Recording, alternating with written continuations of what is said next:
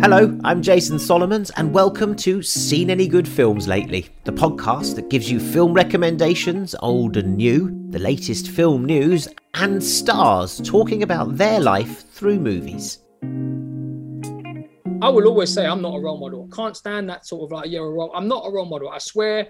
I've made countless mistakes in my life, but you grow and you change. My guest on this show is Noel Clarke, the one-man black British film industry who created a genre in Kidulthood, Adulthood and Brotherhood, starred in Star Trek and Doctor Who, and is now blowing it up in Bulletproof on Sky. Noel reacts to the diversity of the new BAFTA nominations and runs through some of his favourite films and actors. And of course, we discuss if he's seen any good films lately. Let's start with some news. I've just had a virtual tour of the Academy Museum of Motion Pictures. Finally, after so many years of stops and starts, it's there on the corner of Wilshire and Fairfax in downtown LA, and it's huge. 300,000 square foot of space dedicated to movies and movie history. Officially, the doors of the Academy Museum open on September the 30th, and it'll become, I'm sure, the highlight of any visit to LA. For me, it's exactly what's been missing from that city for so long. You know, you go to Disneyland and Universal Studios and all of that, but you're left thinking, you know, for a movie capital of the world, there's not much movie stuff to do there. Well, there is now. It's the Academy Museum of Motion Pictures. It's even got Bruce the Shark from Jaws suspended from the ceiling like the old blue whale was in the Natural History Museum. So there's the Debbie Reynolds studio, the Shirley Temple education space, the Geffen Theatre, the Dolby Terrace, the Spielberg Gallery, the Katzenberg Gallery. All of that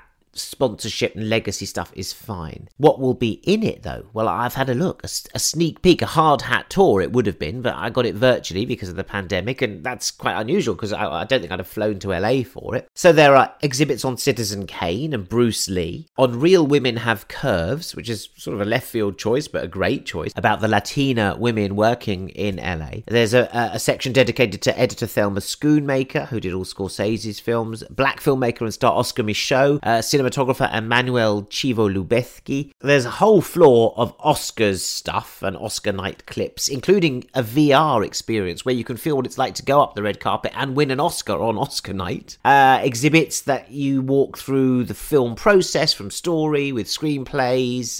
There are costumes, fantastic costumes from the history of Hollywood. There's makeup and cinematography and special effects stuff. There's an exhibit on Japanese animator Miyazaki from Studio Ghibli.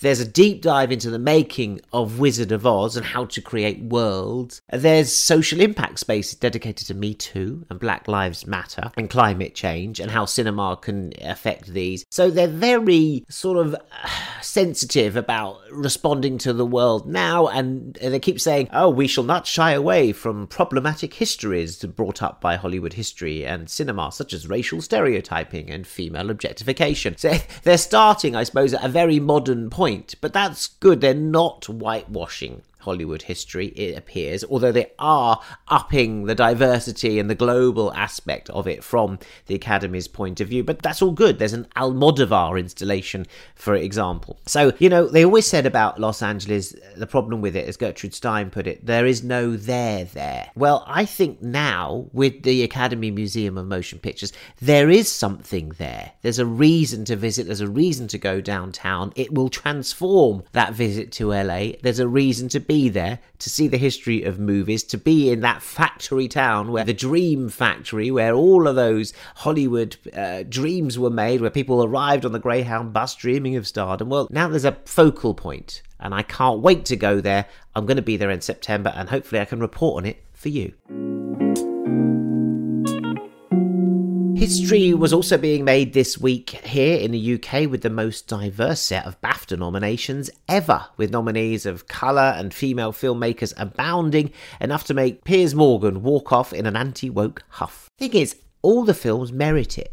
BAFTA just sorted themselves out and their members out and gave us good films to watch and spread the net wider. They made people watch the good stuff and raise awareness of what is good and what is awards worthy. I'm also thrilled that obviously so many guests from this show made it onto those lists. Ashley Madekwe for County Lines. Congratulations, Ashley. Morford Clark for Rising Star and part of St Maud. Neve Algar from Calm with Horses. The team from Rocks, of course. Soul, who we had on last week, with producer of that, Dana Murray.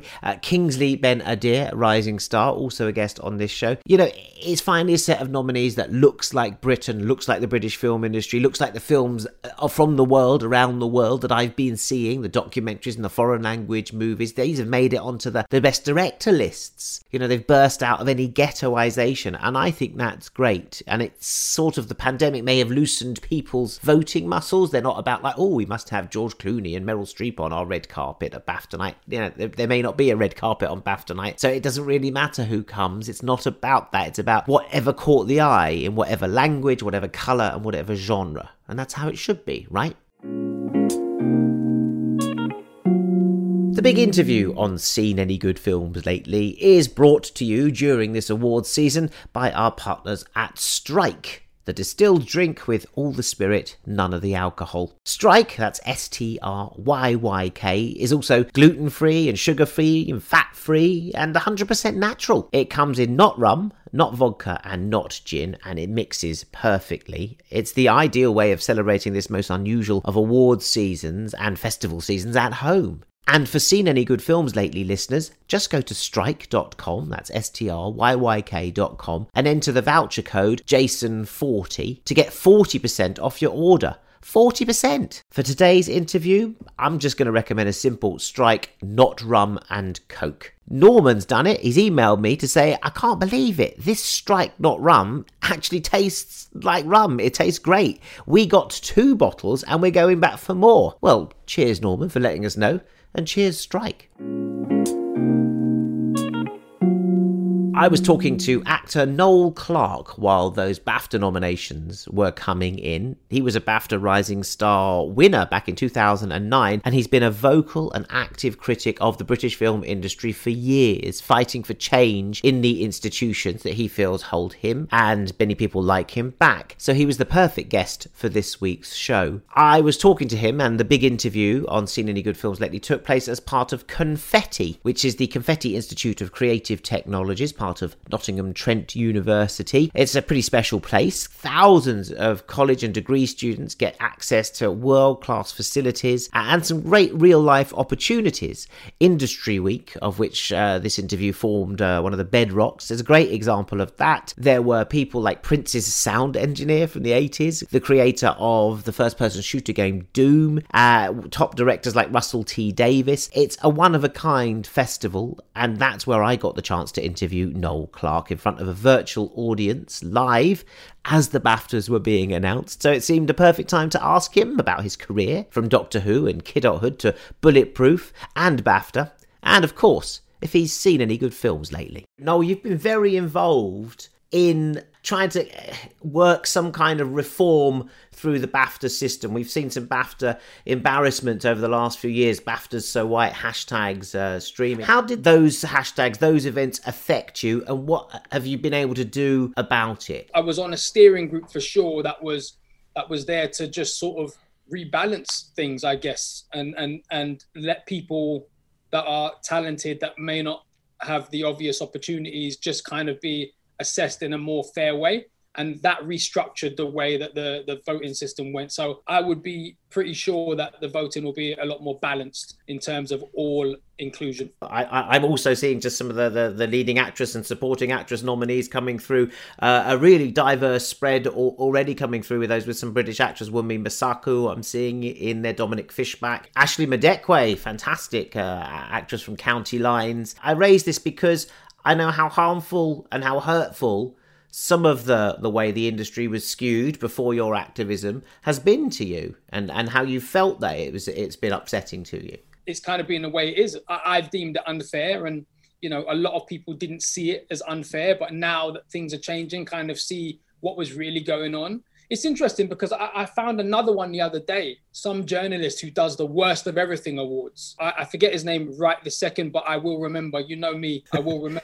He does he used to do the Worst of Everything awards, which is fine because the worst of everything is just opinion, right? But one year, I think 2012, he not only gives me the worst in everything, but he gives me, he creates a new award, which is the epitome of terrible, which is the Noel Clarke Award for needless productivity. And then he lists like the 3 films I did in that year. That's just racist. I'm just going to say what it is. Just going to call it what it is. That's what it is. And that's the be all and end all of it, because it wasn't about anything. It was about petty, how dare this black man do that? That's what that's about. And people can disagree all they want, but why? Why do you need to do that? I'm just out here trying to work hard and pay my bills. And if I happen to be lucky, I'm blessed. If I happen to be lucky enough to have 3 films that come out in one year, by the way, I don't handle release schedules. I'm just a person who, you know, makes projects. But if 3 happen to come out in one year, you're blessed. Why do you have to get the award, the worst award for needless products? It's disgusting, disgusting. And that's just an example for me. I think we've all seen in the last day or two the way the press can treat people when they don't look the way that the press want them to look. I think it's a fascinating debate, Noel, and you've been leading it honestly for many years now. We catch you at a time of great productivity. Bulletproof's riding high on Sky at the moment. The Bulletproof South Africa, I think it's their #1 show with yourself and Ashley Waters. What was the idea for Bulletproof? Did you and Ashley come together? Did you approach him? Did you say we could do this together? We could do this sort of bad boys thing. It'd be British, and you know, it'd be like The Professionals, but we'd be 2 black guys. But what was it? How did you get it done? Because I mean, I think the fact that it exists is the best. Is almost the best thing about it. Exactly as you said. Basically, you know, Ashley and I had these careers, and you know, we went to an event together one day, and we weren't friends. Like, we knew each other, but he's from where he was, I was from where I was. We didn't. He's east, you're west, right? Yeah, and we've been conditioned by the industry, you know, crabs in a barrel. Like, he gets a job, I don't work for 2 months. I get a job, he doesn't work for 6 months. He came up to me at this event and was like, "Yo, we should work together, man." And I was like, "Cool, what do you want to do?" He's like, "I don't know, let's have a tea or coffee or whatever." We went to a coffee shop in Tottenham Court Road, and we sat in the coffee shop, and he said, "You know, what shows did you always like?" We're like Knight Rider, A-Team, Starsky and Hutch, or we're a bit young for that, this, that, and the other. But we love Bad Boys the movie. And he was like, "Let's do a cop thing." I was like, "Cool, what do you want to do?" And he said, "Well, you know, I've been seen by the press is like bad, so I'll play the good guy with the married one, whatever, and you're kind of like Doctor Who, goody two-shoes or whatever, you play the bad guy." I was like, "Cool." So I went away and I wrote this 6-page document, came back a couple of weeks later, I said, "Ash, what do you think?" He's like, "Love it. That's the Bible. That's the conception of Bulletproof." And eventually took it to Vertigo, and they were like, "We love it." And it all went to Sky, and the Sky were like, "Let's do it." But you're talking about a 6-7 year journey. "How can I help you, gentlemen?" "Listen, I'm going to cut to the chase, yeah? We're British police, and we're looking for that missing girl. Did the cruise heist, you remember that?" "Yeah, we're not here to arrest you. We just want to maybe a little bit of information that could help, you know." "Police? We the police around here. You're just 2 dead men walking." "Ooh, dead men walking?" "Nice gun. Bish, you want to get the door?" "Yeah, man, I'll do." "What are you doing?" "One thing that unifies you fucking criminals there. Greed." "So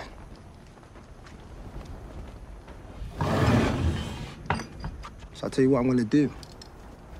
I'll take every note on that table and burn it one by one until you tell me where the missing girl is.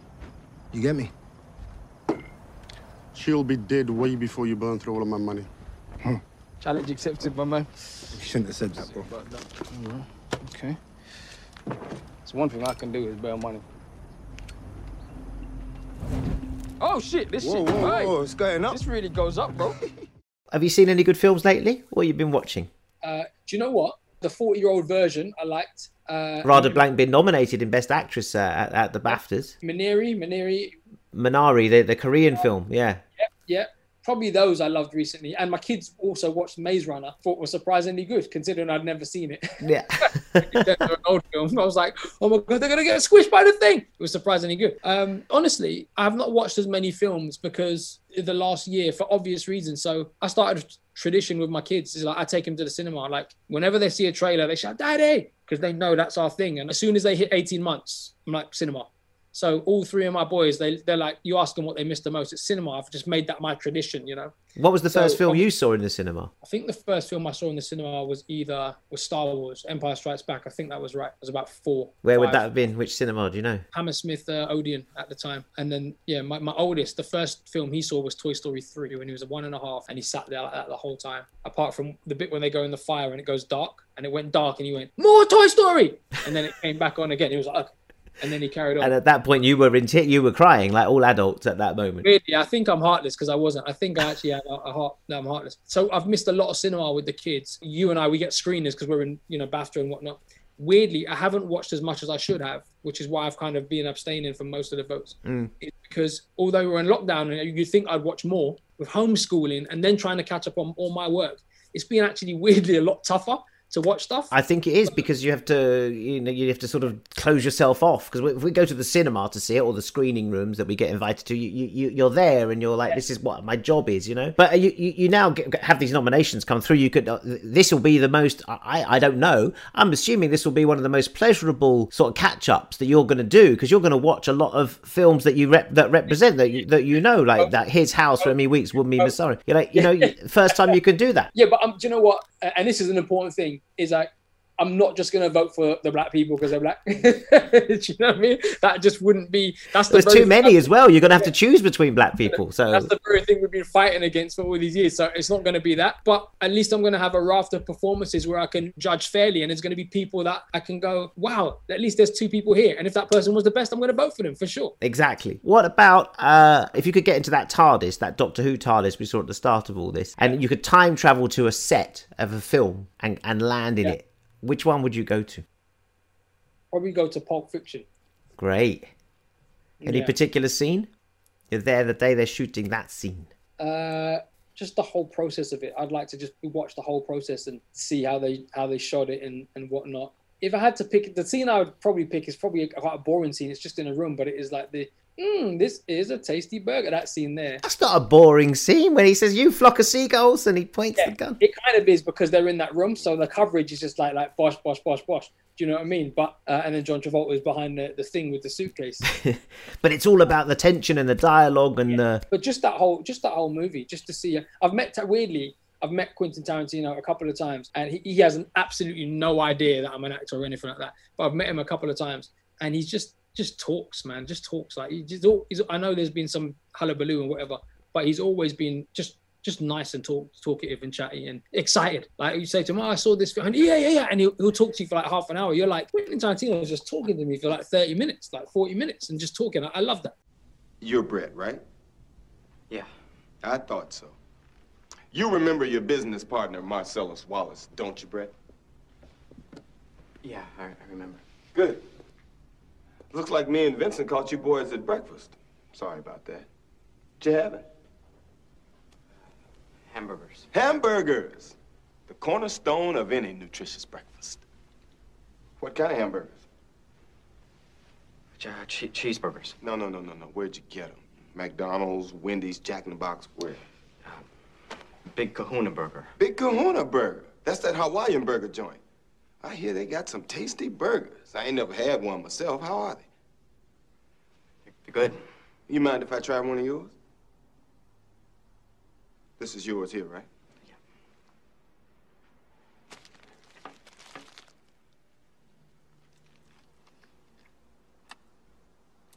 Yeah. This is a tasty burger. Vincent, you ever had a Big Kahuna burger? Want a bite? They're real tasty. Ain't hungry. Well, if you like burgers, give them a try sometime. Me? I can't usually get them because my girlfriend's a vegetarian, which pretty much makes me a vegetarian. But I do love the taste of a good burger. You know what they call a quarter pounder with cheese in France? No. Tell them, Vincent. Royale with cheese. Royale with cheese. You know why they call it that? Because of the metric system? Check out the big brain on Brad. You're a smart motherfucker. That's right. The metric system. Who's your favorite screen hero? I love Samuel L. Jackson back in the day. So yeah. Well, you mentioned Denzel before, so and if you're looking up to him, I think he's tremendous. I love Denzel. I'm going to say it now. I fancy him. I love him. I think he's just. I think he's fantastic. He's an amazing actor. He's an amazing actor. I tell you, someone I'd like to hang out with would be like Octavia Spencer, because Octavia Spencer I've watched for years. You know, so she's gone from bit part actress, that whole journey of being like who she is, coming all the way up to Oscar. I would like to just sit down and be like, talk to me. Oh, how's as good as always, man. I'm glad you like it. Mm. Oh. If I take you back, I'll have to cut your pay $5 a week. Take me back? What do you put in here that makes it taste so good? That good vanilla from Mexico. And something else real special. Mm. No, Miss Walters. That's Miss Hilly's special pie. Mama can have a piece. Oh, let her want. Go get a plate.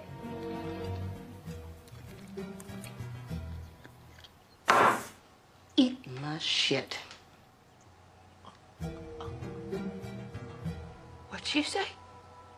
I said, eat my shit.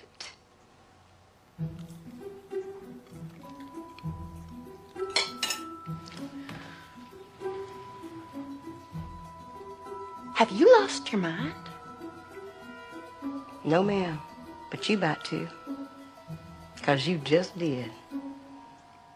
She's interesting because she did all the... She jumped through the hoops. She played the roles that you perhaps would say to a black woman, you shouldn't be playing those roles. You know, she did the eye rolling. She did played the housemaid roles, you know, that you wouldn't... And then she comes up with some big stuff, you know. People got to pay their bills, right? And this is the point about how the industry's changed. Like, she was getting what she could get to pay her bills. You know what I mean? And probably making some tough choices. Like, oh, should I do that? Do I want to do that again?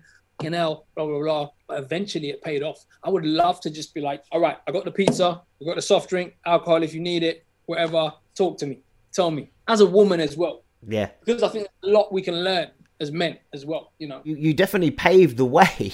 I know you might sort of go, I wish I was the way, but you've definitely paved it. Did you just get on with doing that? Or did you just think, look, I've got to get on, do what I've got to do, as you say, pay the bills, or was there definitely like, I'm gonna do something for the people that come after me? That's definitely my intention now. I would be lying if I said that was always my intention, because you're just trying to do your own thing. You're just trying to carve out your career. I will always say I'm not a role model. I can't stand that sort of like, I'm not a role model. I swear I've made countless mistakes in my life, but you grow and you change. Like, you grow and you change and you learn and you evolve. We all evolve. So I think as I got older, I definitely, as I said, realized that I'm here to facilitate keeping the gates open for everybody else, to make enough people get through, so many people get through that it can no longer go back to how it was. Maybe that's my path. Mm. You know, maybe I'm not supposed to, as I said, I'm not supposed to be Denzel. That's clearly John Boyega and Daniel and those younger guys. But I can hold my head up, and whether they agree or not, and I don't know if they do, is like, without the stuff that I did, the journey would have been even tougher than it was. Is there a film that you watched that changed your life? Pulp Fiction. Did it? Yeah, and also Amores Perros. Inarritu's Mexico film with all the different... Because you didn't know that films could be told from all that different perspectives. Amores Perros, Pulp Fiction and Go, which for those who don't know is Doug Liman, right? Very early Doug Liman, before Bourne, before all of that, Go, starring Katie Holmes, right? And some kid from Grange Hill. That used to be... And Sarah Polley's in it too. Yeah. And Sarah Polley, who then kind of fell foul of Hollywood and disappeared for like 15 years. They were films that were told out of sequence. And at the time, I didn't know you could do that. I wasn't taught any of this stuff. No one told me you could do that. I didn't know you could do that. And then they were all around the same time, within like 3 years of each other. And like, I'm just like, they blew my mind. I remember telling my media teacher, Mr. Jones, like, he was the one that got me into Pulp Fiction. And I came in, I was like, it's out of sequence. I didn't kind of get it. He's like, you need to watch it again. I said, but why is it? Can you do that? And he just went, you can do anything in films. And I was like, whew. I just remember him like telling me that. I still talk to him now. Like, he still works in that college, and I'll tell him sometimes, you know, I'll mention him in interviews and go, here's another one, man. You inspire, you know, thank you. And he's like, man, I can't believe it.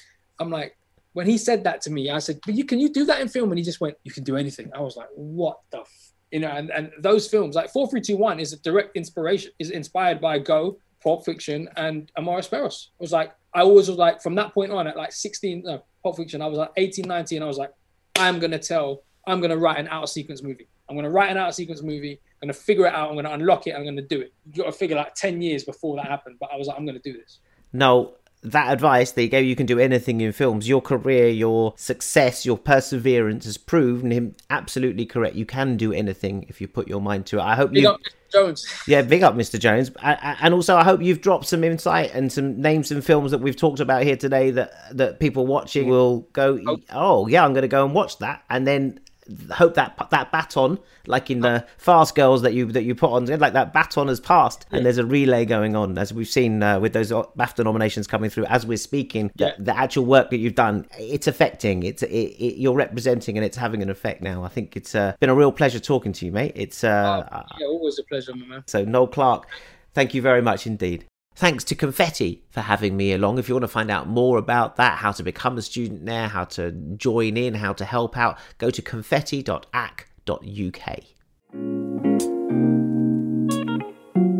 Just time for some quick recommendations and reviews then. Judas and the Black Messiah. That's all I'm going to say to you. It's out now for all to see. This is the film that's getting Daniel Kaluuya all the nominations for playing Black Panther Fred Hampton, whose politics and oratory power had the FBI running scared of their perennial fear of the rise of a Black Messiah. They thought it was going to be Martin Luther King. They thought it was Malcolm X. And then they were really scared that it was going to be this guy, Fred Hampton. So they sent a spy in, played by Lakeith Stanfield.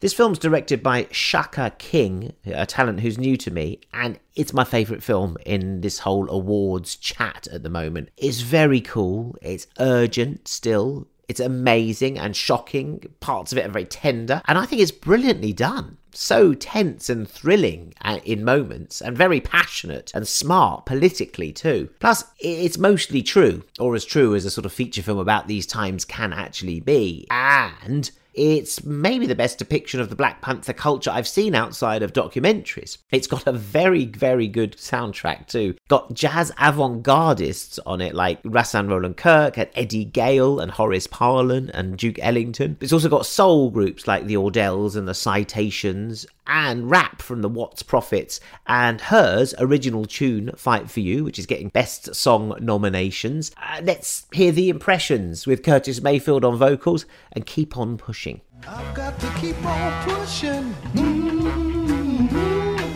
I can't stop now.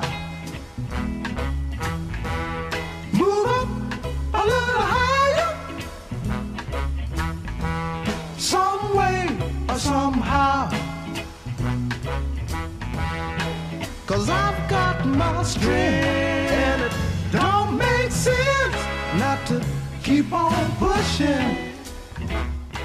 Yeah, part of Judas and the Black Messiah soundtrack there. Catch that film. You'll have to pay for it. It's on video on demand, but it is well worth it. Fantastic stuff. Also out now is The Little Things, starring Denzel Washington, Rami Malek, who won an Oscar for playing Freddie Mercury, and Jared Leto, who's won an Oscar for Dallas Buyers Club. Look, I know, it's a huge cast of Oscar winners. Denzel is a veteran cop in this, sucked back into an old case with Malek's younger cop, and they suspect the very dodgy looking Jared Leto. Look, this could have been a classic, this film. It's the sort of thing I love.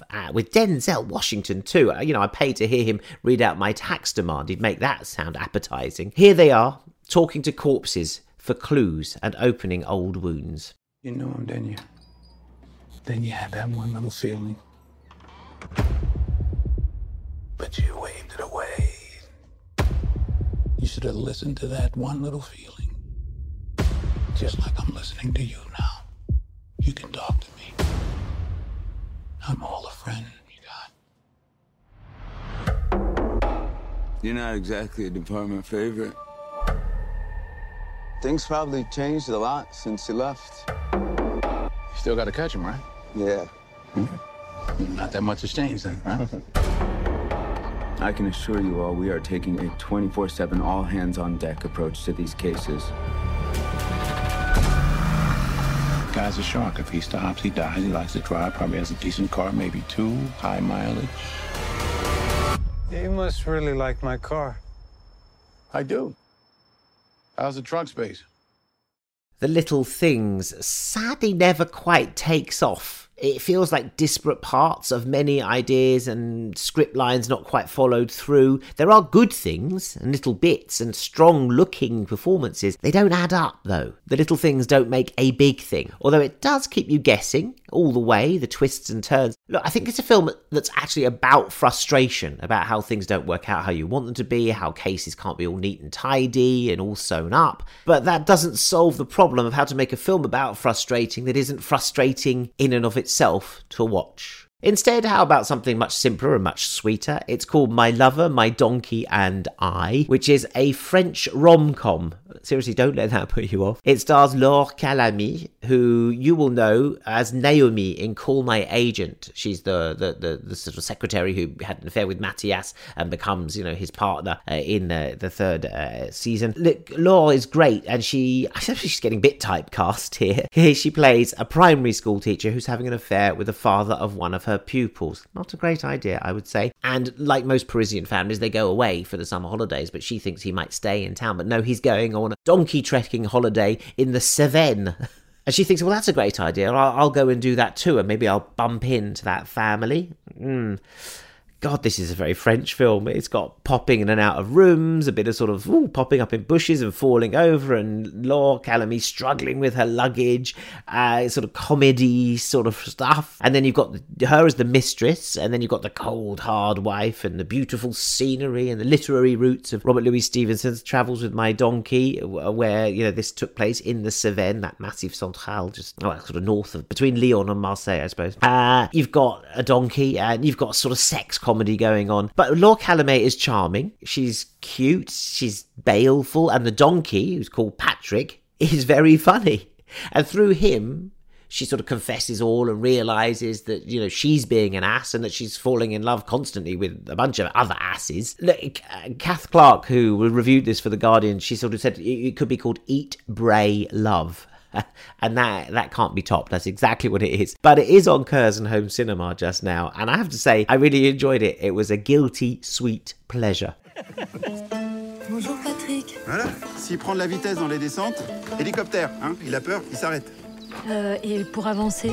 Allez Patrick, avance. Là, il faut vraiment que tu t'imposes, hein. Avance. Faut que tu lui montres qui est le maître. Allez mon gros, on avance. Qu'est-ce qui va pas? Tu vas avancer, espèce de bourrique de merde! In French, it was called Antoinette dans les Cevennes. It was selected for Cannes, actually. It was a huge hit when French cinemas reopened in the summer. A domestic hit, making a big star of Laure Calamy, who we've always liked from Call My Agent. My Lover, My Donkey and I, Curzon Home Cinema. And that is enough horsing around for us on this show. Many thanks to Noel Clarke and to Confetti for having us, and to our supporters at Strike for their great taste in non-alcoholic drinks, in movies and in movie podcasts. Amid all the recommendations you've heard this week, here are Jason's 3 to see. Judas and the Black Messiah. Go, directed by Doug Liman, as recommended by Noel Clarke. And I'm going to give a shout to the just BAFTA-nominated documentary Collective, about a Romanian scandal. Definitely the best documentary on that list. Collective. Seek it out. Next week, I'll be talking to doc-maker Nick Broomfield, and ahead of the BFI Flare Festival, we'll meet first-time feature director Marlee Morrison to discuss her film Sweetheart. Let's go out with more of that Judas and the Black Messiah soundtrack, and this is Chris Clark's Love's Gone Mad. See you next week.